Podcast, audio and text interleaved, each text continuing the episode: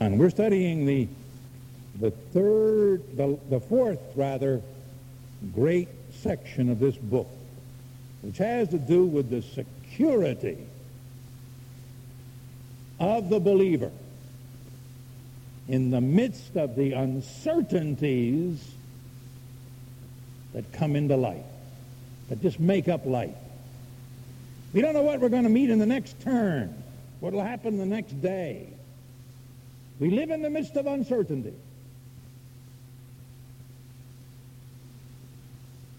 Now we've seen our security, and that is the fact that you and I are held in his hands. The righteous, the wise are in the hands of the Lord. The righteous and the wise and all their acts are in the hands of the Lord. That's where our security not in the fortunate nature of our circumstances, but in the hands of our Lord is our security. Second thing we notice is we are to be faithful in the midst of all the uncertainties, and we saw varieties of them that can come into life. And we are to be faithful in the midst of these. And now the final thing. We are to be prepared. What you may face tomorrow, what you may face before this day is over. It may be a, a tremendous, glamorous, wonderful opportunity. It may be a bitter trial. Who knows? No one. The point is, you're to be prepared. You're to be prepared to meet the uncertainties of life. And that is a challenge he gives to us, and he begins there with chapter one, chapter 11 and verse 7. Now, in this, he gives us three commands. Three commands. We know one of them. It's one of the most quoted verses that people use from the Bible. Why, even, even humanists quote it. Well, though why, I have no idea. But they still quote it. Chapter 12, verse 1. Remember also your Creator in the days of your youth. They even used to write that across school buildings in our country. We don't do it anymore. Well-known command, remember. But Solomon issued two other commands before this one to prepare us for this one. And our trouble is we pay only attention to this one when we need to prepare. Be prepared by looking at the others as well. And the first one is found beginning in chapter 11, verse 7. Chapter 11, verse 7. Verse 7 through 9. Look at it. The light is pleasant, and it is good for the eyes to see the sun. Indeed, if a man should live many years, let him rejoice in them all, and let him remember the days of darkness, for they shall be many. Everything that is to come will be futility. That's the word, by the way, for breath. Everything that shall come will be very brief. Rejoice, young man, during your childhood, and let your heart be pleasant during the days of your young manhood, and follow the impulses of your heart and the desires of your eyes, yet know that God will bring you to judgment for all these things. Now you'll notice, please, when he talks to the man up in verse 8, the man who has lived many years, he says, let him rejoice. That's a command, not an option. And then when he talks to the young man in verse 9, he says, Rejoice, young man. God does not want to have in his church, in his flock, among his people, a lot of sourpusses. That's right. He does not want us to be complainers, people consumed with self-pity, feeling sorry and down and depressed. No. He says, I want you to rejoice. So important is this that he wrote a whole book about it in the New Testament. The book of Philippians. Key verse there. Rejoice in the Lord. And again I say, rejoice. Notice, please. He isn't saying that you and I are to uh, rejoice simply when our circumstances become pleasant. That's the way of the world. The way of the world, the way of the humanists, the way of man is when circumstances are good and things are going well, that's the time to be happy and to rejoice. Happiness is, have you never noticed it? Happiness is having a Jaguar with 12 cylinders. Happiness is having the best toy in the block. Happiness is having a beautiful wife. Happiness is having this happy. Happiness is to have your husband do all the chores he's supposed to do. That's our concept of things. Happiness is these things, these circumstances. And God says no. Rejoice in the Lord.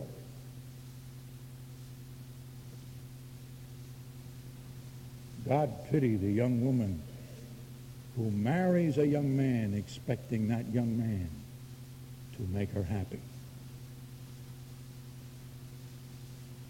God pity a husband who marries that beautiful young thing and says, now I found love.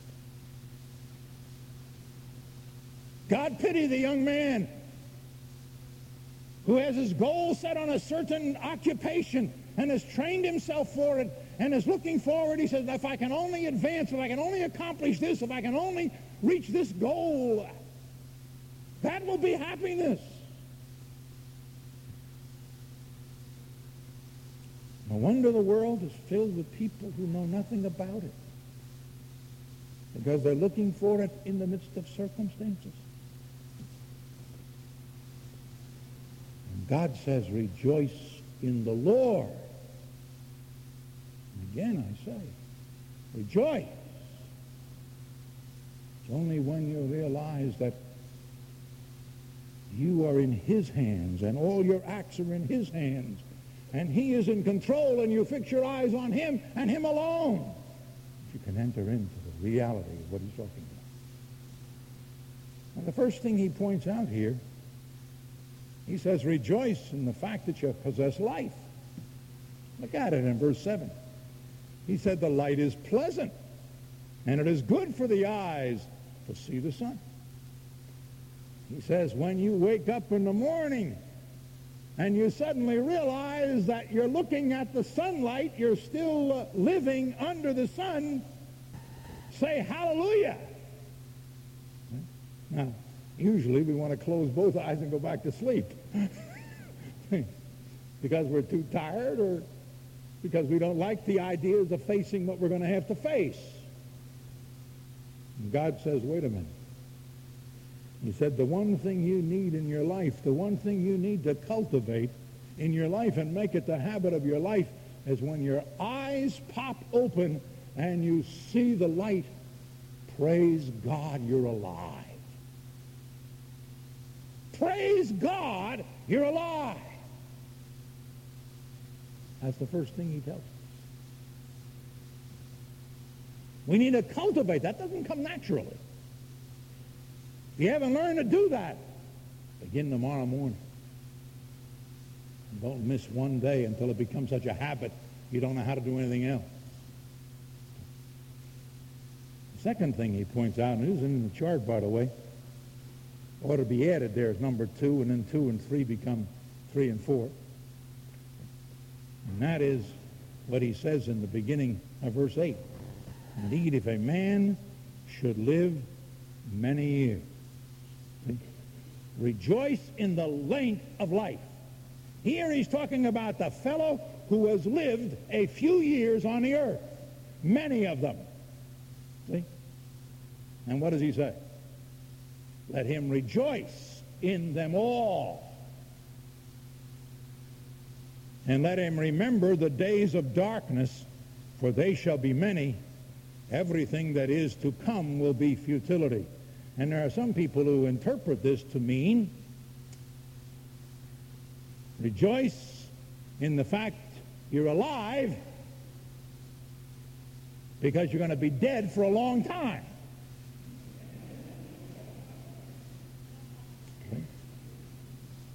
That's a nice, convenient way to dodge what he's really saying. Because that's not what he's saying. What he is saying here in verse 8 is that you're going to have all kinds of days in your life. That this brief life of ours is made up of sweet and sour days. There will be days of light and joy. And there will be numerous days, and by the way, notice that, there will be numerous days of weariness and darkness. And that's the simple fact of life. For some of you young people who are just starting out, and your eyes are full of stars, and you think it's going to be just one little gig all the time, I got news for you. You're going to soon find out. If you haven't found out already, and I have a big hunch you've found it out already, that there are good days and bad days. Now, what are you supposed to do? Pity those poor people who are always seeking to have the good days, and they can't tolerate any other kind of day, and they get all upset with if they have any other kind of day. You know, they're the ones that you find hiding themselves in a bottle. You find them popping cocaine. You find them going off to follow this shrink and that shrink and this guru and that guru. Trying to find some simple pill answer that you're not going to find. Because God holds you in his hands and all of your acts and his plan for you is you're going to have some good days and some bad days. Period. The one thing about it is that it's all going to be brief. That's what he said. Not futile, but brief, like a breath. And then he's going to release us and take us to glory where we'll live forever. See, that's the thing that he wants us to see. Now he says, rejoice. Build into your life that ability to rejoice. Not on the basis of the circum. Don't be one of those people who just moved by circumstance. Don't rejoice in the goodness of the day. Rejoice in the Lord. Now, the third thing he points out is there in verse 9. He says, rejoice, rejoice in the vigor of life. For he says, Rejoice, young man, during your childhood, and let your heart be pleasant during the days of your young manhood. He lays it right on the line for young people. He says, you're young. You're a child. And this is for young people, and this is for you, for you parents who are raising children get this very important truth. In childhood, in your young manhood and young womanhood, you are to develop the habit, the attitude of rejoicing. That's it. It doesn't come natural. It's not the product of circumstance. How many people come into my office and they lay their burden down and they tell me about the problem and they expect me to reach into my little pill bottle, the Bible, and give them one verse. And instantaneously they find the solution to the fact that they are depressed and they feel defeated. And God says you've got to build it into your life. You've got to develop a pleasant heart. You're not born with it. You're not even born again with it. You've got to build it into your heart. You've got to make yourself have a pleasant heart. How? Will you turn with me to the book of Colossians, please?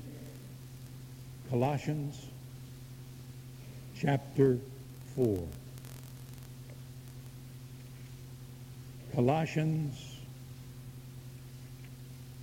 chapter 3. I knew I was wrong. Colossians chapter 3 and verse 16. Look at it.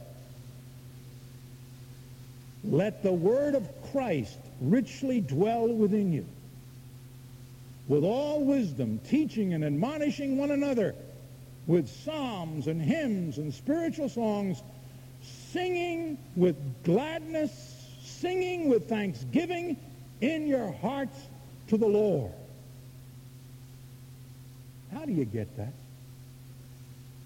How do you learn to admonish one another with psalms and hymns? How do you know to have a song of thanksgiving? How do you get that? Let the word of Christ richly dwell within you. That's how you get it. You build it there.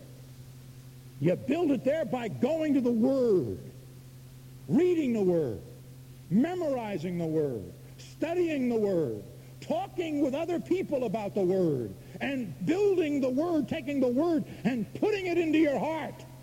And the Word, the Word teaches you to sing with thanksgiving.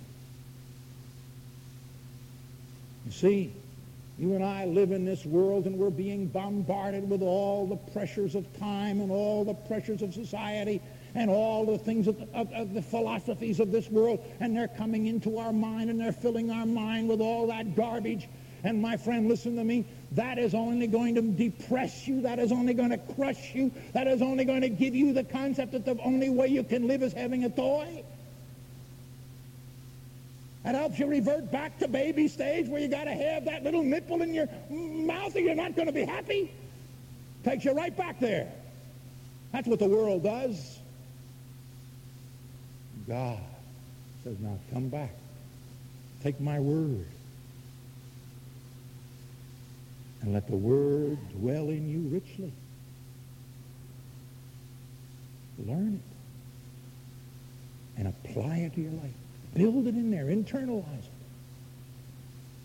And by that means, you will learn to have faith in God. Faith comes by hearing and hearing by the Word of God. That's the only way you get it. Faith comes by hearing the Word of God. You take the Word of God, you internalize it, you hear it, you listen it, you apply it. You have faith. And then you have a bad day, and you can praise God. And you have a, a good day. And all the presence of the, of the Lord in your life makes that good day gooder yet. Oh, that's what he's saying to you. Now do it when you're young. Some of you sitting out there say, well, that's good. Tell them. May I talk to you too? Hmm? You, you, you wouldn't say you're in childhood. You're scared you're in second childhood, but not in the first one. And uh, you're getting along there a little bit. May I tell you about a man that I came into our little church down there one day? 72 years of age. He accepted Jesus Christ as his personal Savior. Up to that time, he was drowned in self-pity. He was filled with hatred for other people. He was a man who didn't know a moment of peace and satisfaction or any other thing else, and everything was bad. He was trying to be the king of the pile. Made two fortunes and spent them. When he told me how much the fortune was, I still don't understand the figure. He came and he accepted Jesus Christ as his Savior. But that isn't all. You know what he did?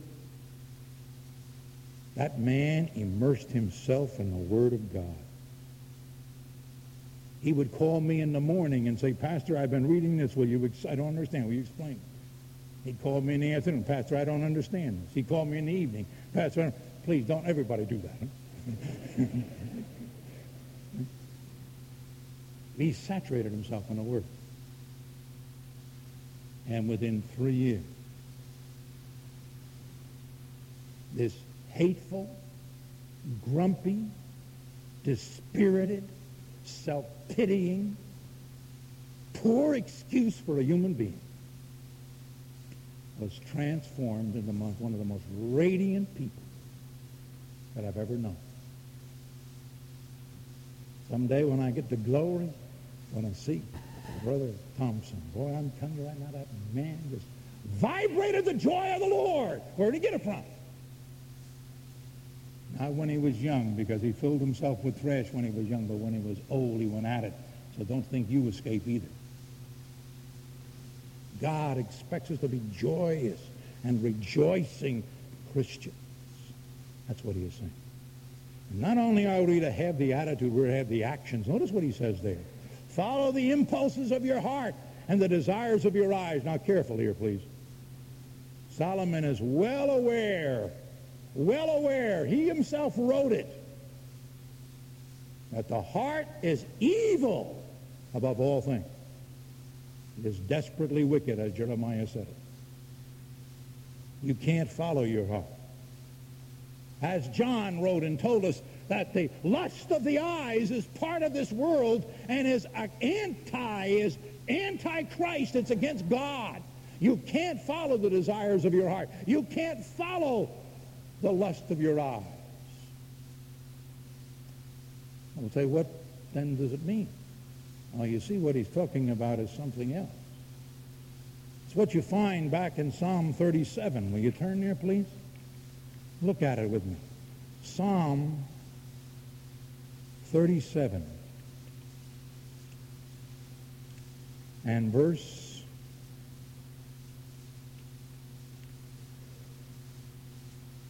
4.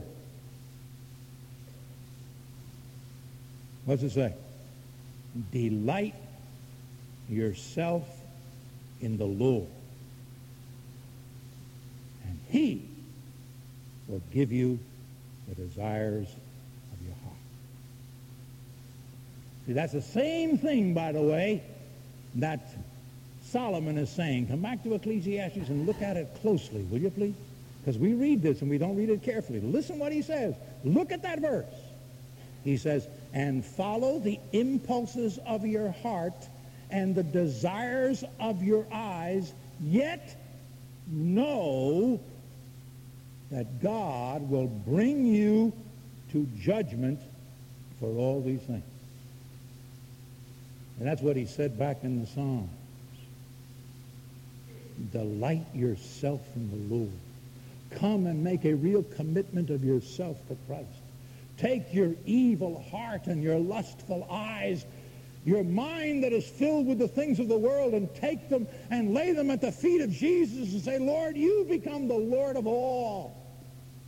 You become the Lord of my heart. You become the Lord of my mind. You become the Lord of my eyes. I give you all of me.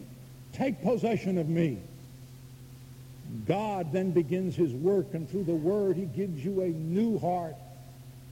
He gives you a brand new set of desires in your heart, and he gives you a brand new set of desires from your eyes. He gives you a brand new set of concepts in your mind.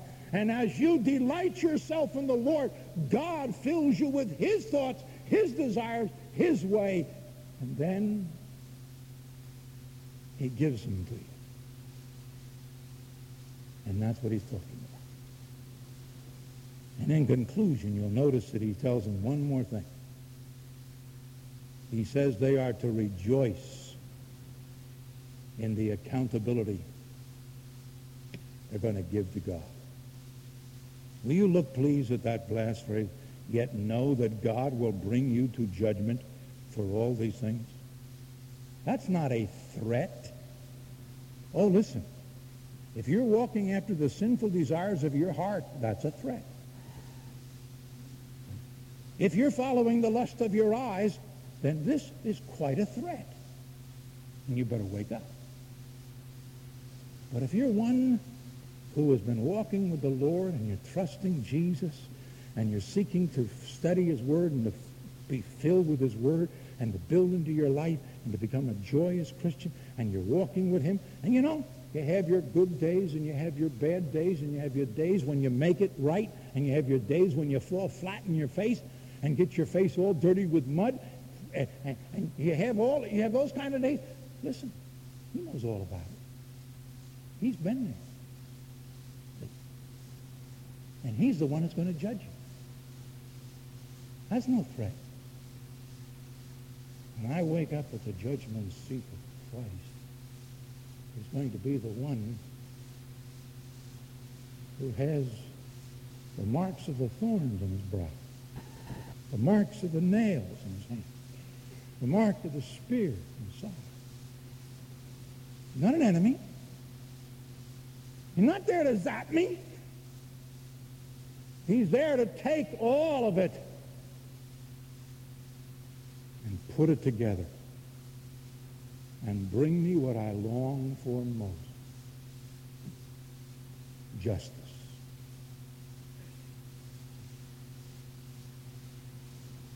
You work hard. You do your thing. You, you serve him. You do the best you can. Nobody else pats you on the back. Nobody thinks it's great weight my dear ones. The day is going to come when you're going to stand before the judgment seat of Christ. And he won't even forget one cup of cold water that you've given. He'll know the motive behind why you did what you did and everybody else jumped on you for it. Know the motive behind it all. You tried to go out there and really straighten something out, and you got it all in a mess, and, and you wonder, oh, now look at what's happened to me here. Wait a minute. He knows all about it and stand before him in that judgment day, it's not a threat. It's a wonderful opportunity when he's going to make everything straight. He's going to answer all the questions. He's going to put it all together. Ah, rejoice! that the day is coming when we're going to stand before him and have this life which we have lived. Not judged by a church, not judged by a committee, not judged by someone else, but judged by him. Hallelujah. Hallelujah. Because from the eyes of my judge will come forth a light of love and wisdom that will satisfy the very depth of my heart and of your heart. It's not going to be a day of terror. It's going to be a day of putting everything straight. Rejoice the day of accountability. Let's pray. Oh, Father, just make this real to us. We who are your people. You challenge us to joy. You challenge us in the midst of all the uncertainties around about us to rejoice in the Lord and to do it continuously. You challenge us into a walk of real victory and of thanksgiving. You challenge us to this. Oh, Father, we pray that you'll right now this morning move us to that commitment to you. Commitment to take the word and build it into our lives that we might have this thankful spirit built up within us. If, Lord, we have not prepared ourselves in this way, get us at the job now. Get us going at it, Lord. Move us. Is anyone here, Father, who does not know Christ, who open their hearts to believe on the Lord Jesus Christ and bring them down these aisles to make a confession of him as their Savior so they can go out of here knowing they're children of God. Just do your work in the hearts of your people, we pray. In Jesus' precious and wonderful name. Amen.